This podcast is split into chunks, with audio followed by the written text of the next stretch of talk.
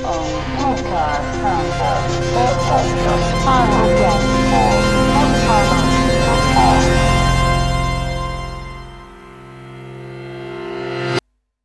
evening and welcome to the fourth and last issue of the November podcast from On Neue Musik Köln, called Working Title Improvisation versus Composition. I am your host Salim Javed, and I am happy to have Santiago Bogac, improviser, guitarist, and composer from Uruguay, who is residing in Montevideo, as my guest. Hello, Santiago. Hello, Salim. Thanks very much. Thank you for taking the time. Santiago, the Hmm. first question If you had to divide the way you work into the categories improvising, composing, and interpreting, Hmm. what would that look like in percent? Whoa. I think uh, more. I say that it's not so much about percentage, but maybe of um, of moments. I usually start whatever I do with trying out things in terms of sound. You know, either if I'm starting to to play a, a new piece or I'm starting to compose a new piece or either I'm improvising is trying to really get the the sound. I like I, I consider my first my, myself first of all a listener. So then I really like having that in contact. Then as time goes by, it's kind of going back and forward. Or like I start writing something, but then I go back to playing, or I play and I record myself and then I write. So then it's kind of like a constant dialogue, I think, more than something I can divide in percentage. So you would say that um, all of these uh, factors go into making one music, which is then your music. Yeah, like uh, I mean, it costed me a lot of work and years to really get to something which nowadays I consider like one whole thing. Like I listen to my latest uh, composed written pieces, and I hear my solo work, either improvising with others or my, let's say, that singer songwriter thing I have sometimes and now I'm starting to hear that they are all unified. That it's more about structure or a form, the difference, and not so much about aesthetic, aesthetics or or the way I approach to them. I don't know if I explain myself. Yeah, yeah, no, sure. But however, there is still music that you have written, notated, and there's music that you freely improvise. Yes. And so you use the different formats also then to uh, present music. And how would you, uh, how do they um, influence each other? Maybe you could Well, go more a little more into that. Well, I'd say that I'll go uh, through experience, okay?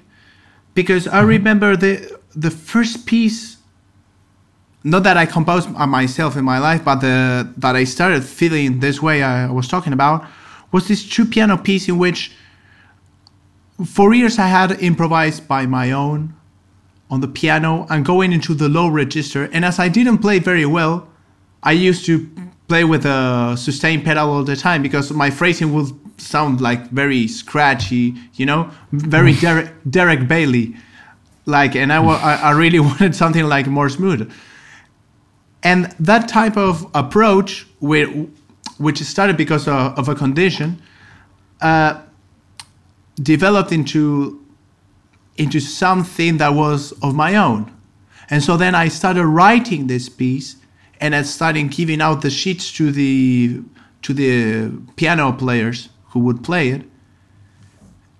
And then I, I had to uh, find a way to write those things, but still look for a way that that essence of spontaneity wouldn't be lost you know so then i had to think not not so much of ah, i want the the the players to improvise in, in like in a more classical way but most of all like to make them feel that okay, that's their language too, and that they could be as spontaneous as as they could, and you know. So then I somehow I, I started improvising, but then I wrote it down, and I was thinking more of how I communicate to them that. But then when we would rehearse uh, the piece, they would start improvising and giving me back ideas. So then I would go back to the paper and write these new things they were writing. So then my role as a as an improviser had stopped somehow, but I had uh, transmitted that role to the players, and they were giving me this feedback. You know? I remember the piece. I heard it. I, you you have it online, right? Yeah, on One can listen to it. Okay, I'll put a link in the description. then. oh, this great. Um, but what exactly did you notate in that case? Because I remember it's a lot of piano virtuoso textures uh, that change and um, morph into others and so on and so forth. Yeah. And Well, it was more like um, a tablature. You, you know, it was very mechanic. Like I, mm-hmm. it, it says, okay, in, in some sort of way, it says, okay, like a really classical score, you know, and it looks quite simple.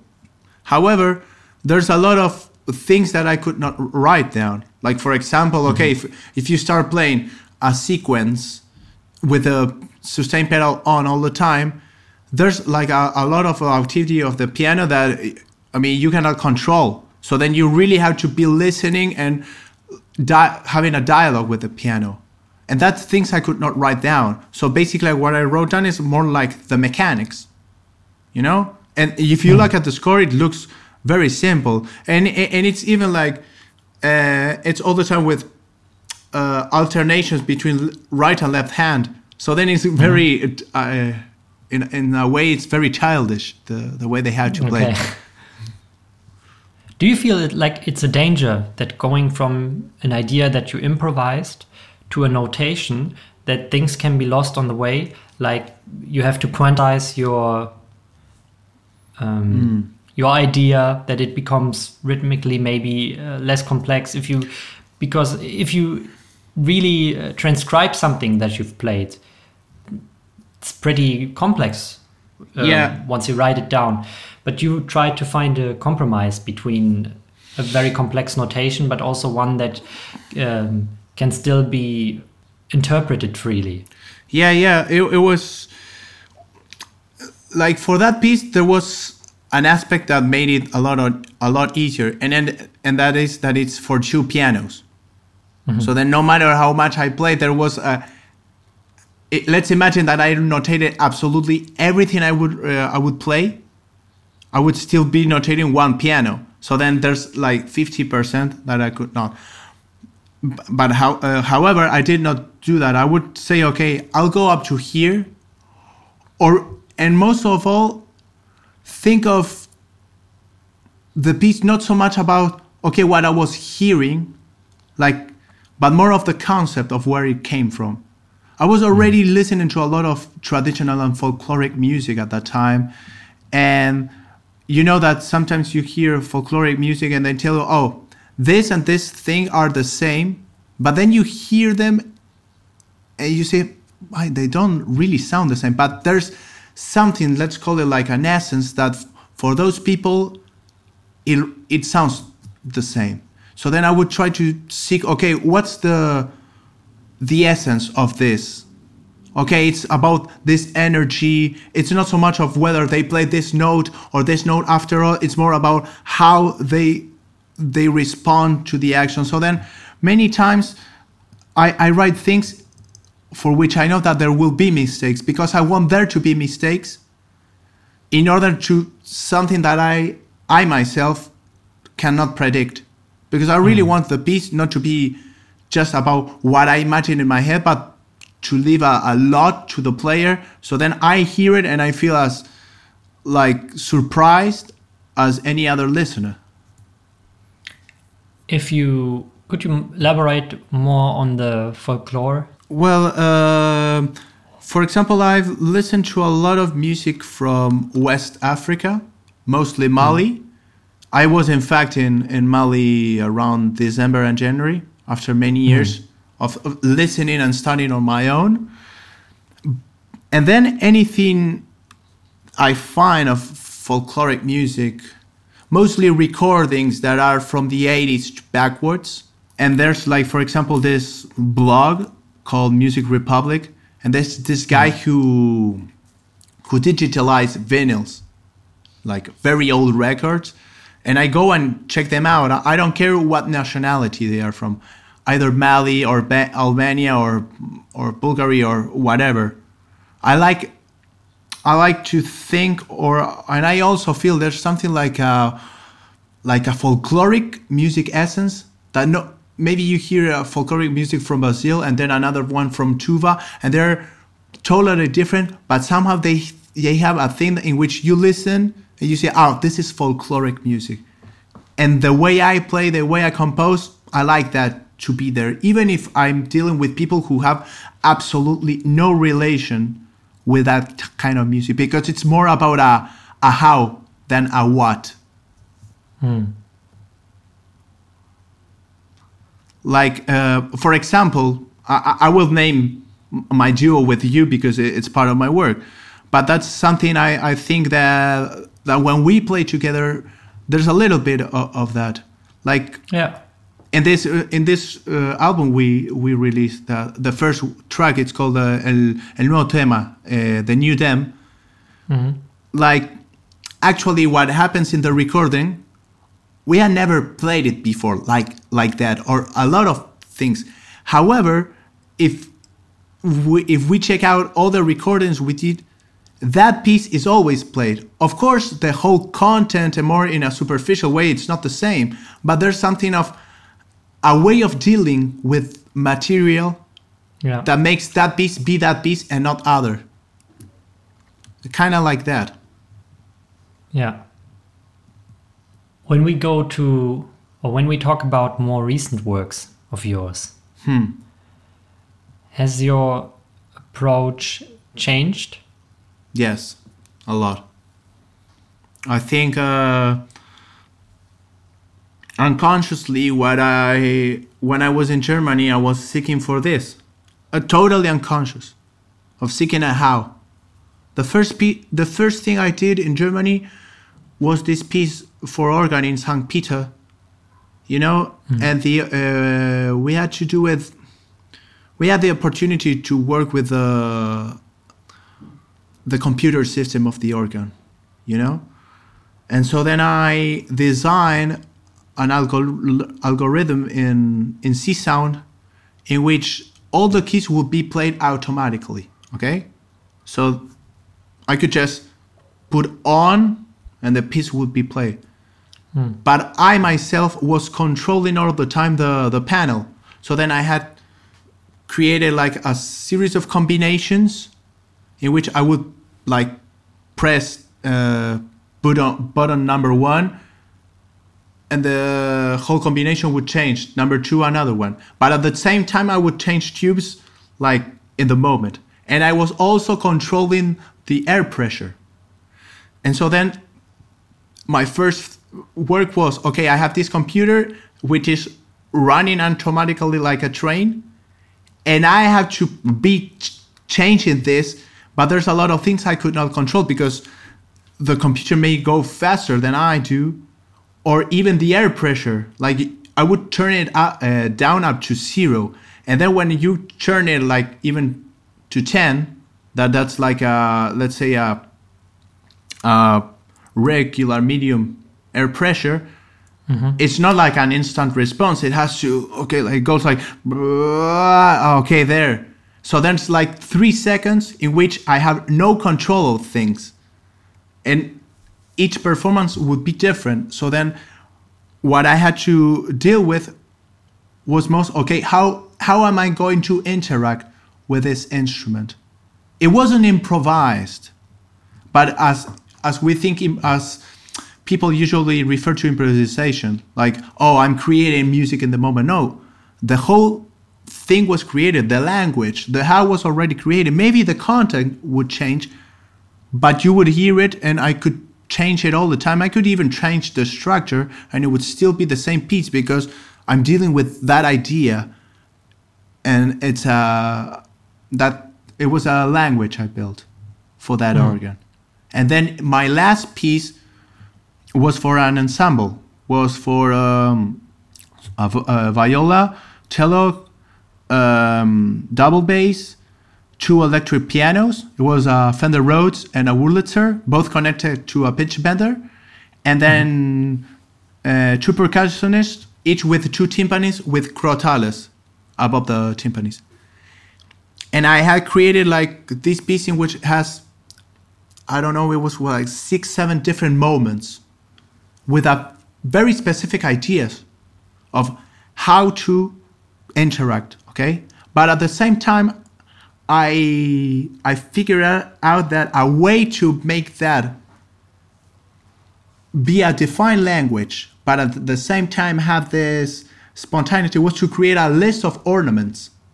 You know like i, I went back to pieces like couperin or bach and so okay you you see a bach score and there's like almost no information but you know that the piece will come out with all the ornaments and how you develop. So then i i say mm-hmm. okay the idea the ideal would be to be like two months with these guys and develop the language together but i don't have that time. So then i'm going to build this series of ornaments and tell them when you can use them and just give them the score. That is very simple. And then they deal with that having these ornaments in mind. And those ornaments will also affect somehow the structure Does it change a lot in the mindset of the in the interplay mindset between the players? To have this uh, you know this free choice of ornaments? well it, it depended a lot of on the players. Um, yeah because some of them i mean some of them were already improvisers. So then for them it was like a piece of cake and they were really into it others were very very much uh, score like players. So then they they they needed me to define them what's what is freedom? You know kind of okay I, I had to be free. Okay tell me how how can i be free? How, how do should i be free? It's like kind of kind of dichotomic. But it was this dialogue between players and even the director because i uh, i needed a director for that. Because uh, some time changes that were very very difficult. It was a dialogue between them and influencing themselves. Like the improvisers would would uh, go with with this ornament uh, idea easily. And the others would hear and understand. But it was mostly about hearing. They had to really hear the music and when I, fi- I I I remember finishing the score and saying okay this is a piece of crap. Okay th- this is going to be a real piece of crap. Because there was nothing. There was really nothing. Okay you have a score and a series of ornaments. Oh very nice but this is nothing. Afterwards when we started building the piece it started to really sound good because it was unconsciously i had left a lot to the players and still it sounded to the ideas i have given to them. But it wasn't until it sounded and the language was built together. That's why i hmm. i said it would have been ideal to do this with two months rehearse or or well Yeah. what i what i think with, with what we you and i do together i mean for me it's a language. And we in between the first time we met at the recording it was exactly two years and it was a lot of work and dialogue and and then it came out and it's not just about improvisation as I think what what you and I do together could not be done like in a first meeting. It really needs to be worked out.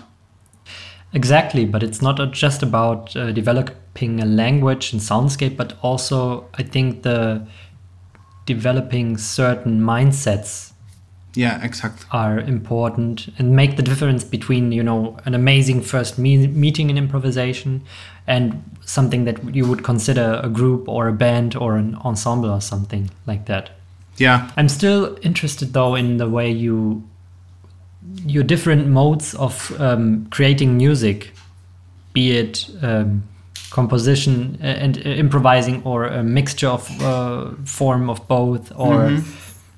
You know playing your own music and also you know ev- everything in between the way you i mean with the double bass player you work in concepts right you play similar pieces but never the same Yeah. isn't that right Yeah. We have a we have a mm-hmm. we have a dim too. Like the three recordings we have with the with the bass player come from the same dim, the same concept, and we just go out with that. And do you believe that these um, different approaches result in? I mean, I understand that it's your music and uh, you are always searching for the way to get to the result that you want to hear or that you uh, imagine. But do you think that stylistically and also sound wise and or in the intricacies of the musical material that there are differences in the music that comes out a certain way Well, I, in a way I say no, and at the same time I'll say yes. I'll start with the yes because it's the more obvious. Uh, a lot of my work, if I if I talk of my work as a one whole single thing, there's a lot of my work that is with others, and that I build the whole music with another person. So then, if I compare my music, I mean that ensemble piece with uh, this work I do with the double bass player. Okay, of course, there's a lot of r- substantial differences because the double bass player wasn't part of the of the development of this ensemble piece, and he puts a lot of himself into the piece. But at the same time, a lot of the players in the ensemble put a lot in the piece too. How, however, I say no because there's a way of dealing with the material, like a certain attitude that uh, that is always there. I I mean this this is all like just starting, okay? Because hmm. I mean I cannot say oh like that people who say oh, my music is my music when I talk of my music and as a whole thing is what I would like it to be. I'm still working on it. But there's a lot of directing. Like if somehow it's I found out that it's important that I'm there. But not not to put up my ideas because if not the other ones will be wrong. It's just to uh, let's teach them. I don't like that word, but it would be more clear to okay, this is the way I speak. Okay? Let's see if I can can infect you a little bit with that like that kind of animal thing that very energetic thing of, of- feeling really that mistakes are part of the music.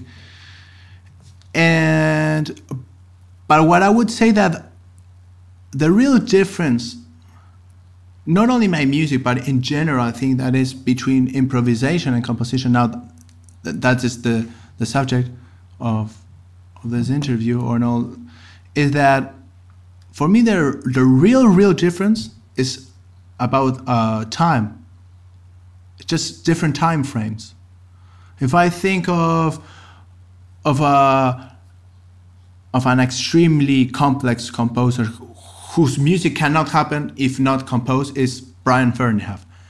And another an improviser whose music is cannot happen if not improvised and it's really extreme is Barry Guy. Okay, so you have these two two guys who are doing extreme music and both cannot happen if not composed or not improvised. However, the level of complexity that they both reach is on the same level. It's just a different time frame. The, that music, hmm. Barry Guy could never do his music composed. And it's not it's not just because of spontaneity or I'm oh I'm making out the ideas that are happening in the moment. It's just the music has to deal with a time frame that is that can only happen if improvised, and the same as Brian Ferneyhough. But you can approach to both music with the same level of of mental.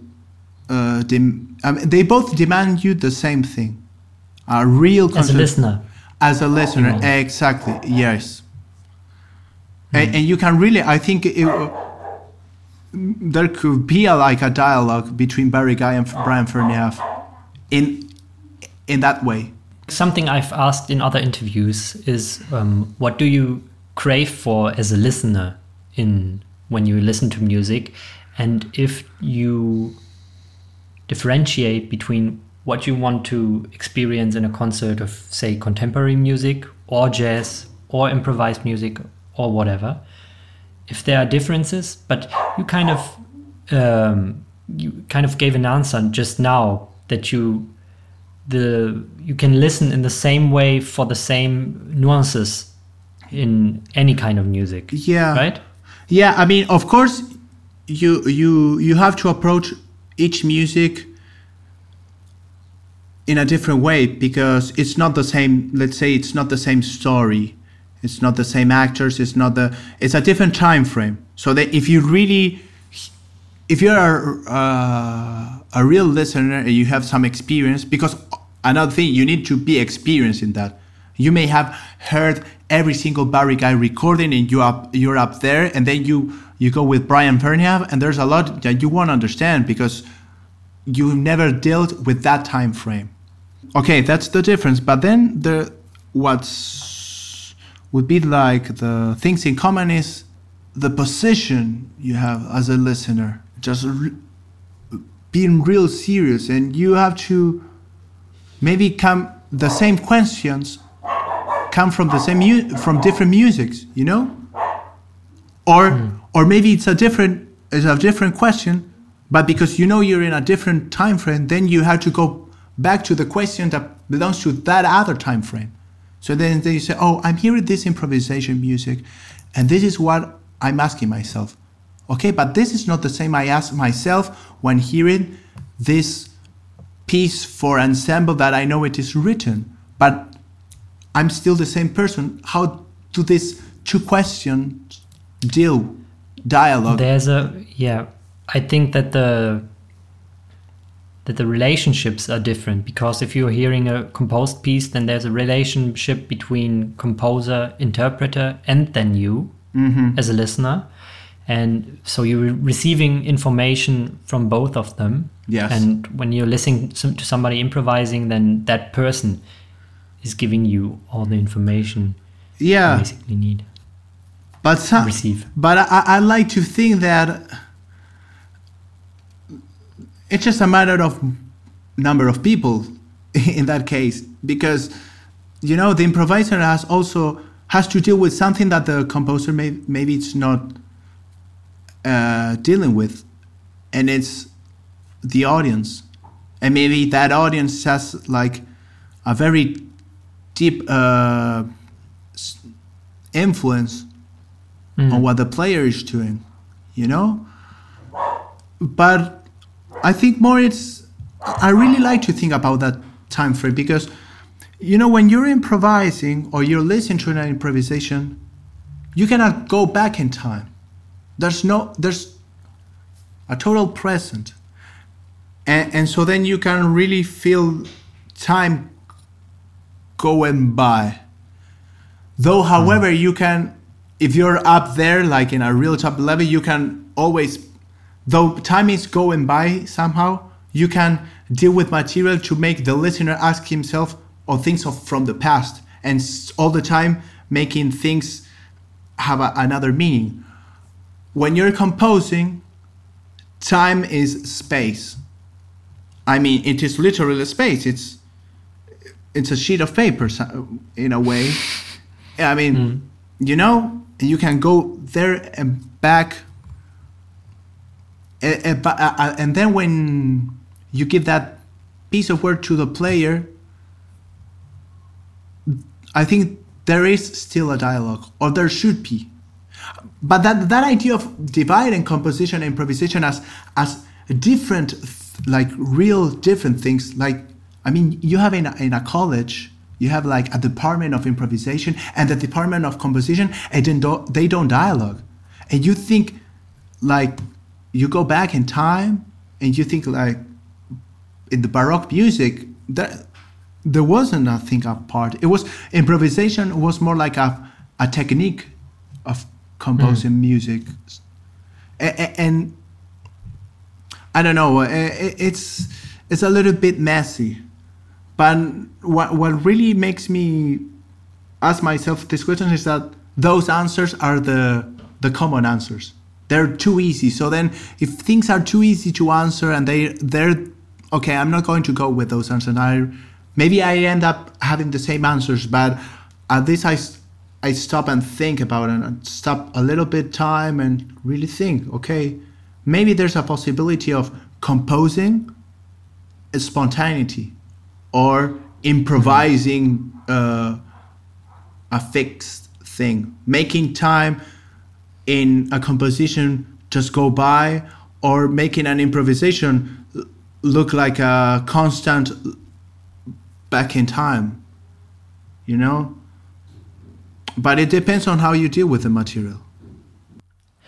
Santiago thank you very much for all your thoughts and being my last guest in this podcast. This was the last issue so i'll not be here next week but I think somebody else will be. Thank you for listening and thank you, Santiago. Thank you very much uh, for this amazing opportunity, really. Yeah, opportunity. Yeah. Very nice. thank you very much.